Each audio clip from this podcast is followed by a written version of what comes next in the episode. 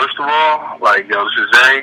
Um, you know, I know you're a coach, life coach, right? So I read the book. You know what I'm saying? I read the book. I read my chapter. I'm ready to do my review.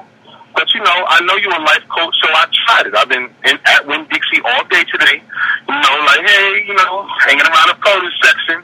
And I just want to let you know that shit did not work out for me the same way. You know, people looking at me strange. I even walked one shorty to a minivan. I was like, hey, you know what I mean? Walking to the minivan. She's like, I am not. If you get away from me.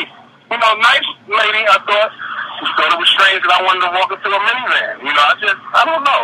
I feel like if this is based on a true story, you know what I'm saying? Like, hello, let it be my true story. Like, why it's not working for me? So yeah, I'm at home now. I've been here all day, but I just didn't get the same experience that happened in the book. And I don't, you know, I said the same, tried the same. It's just different. So I don't know where Jessica's at, but shit, I am looking for her ass. Okay.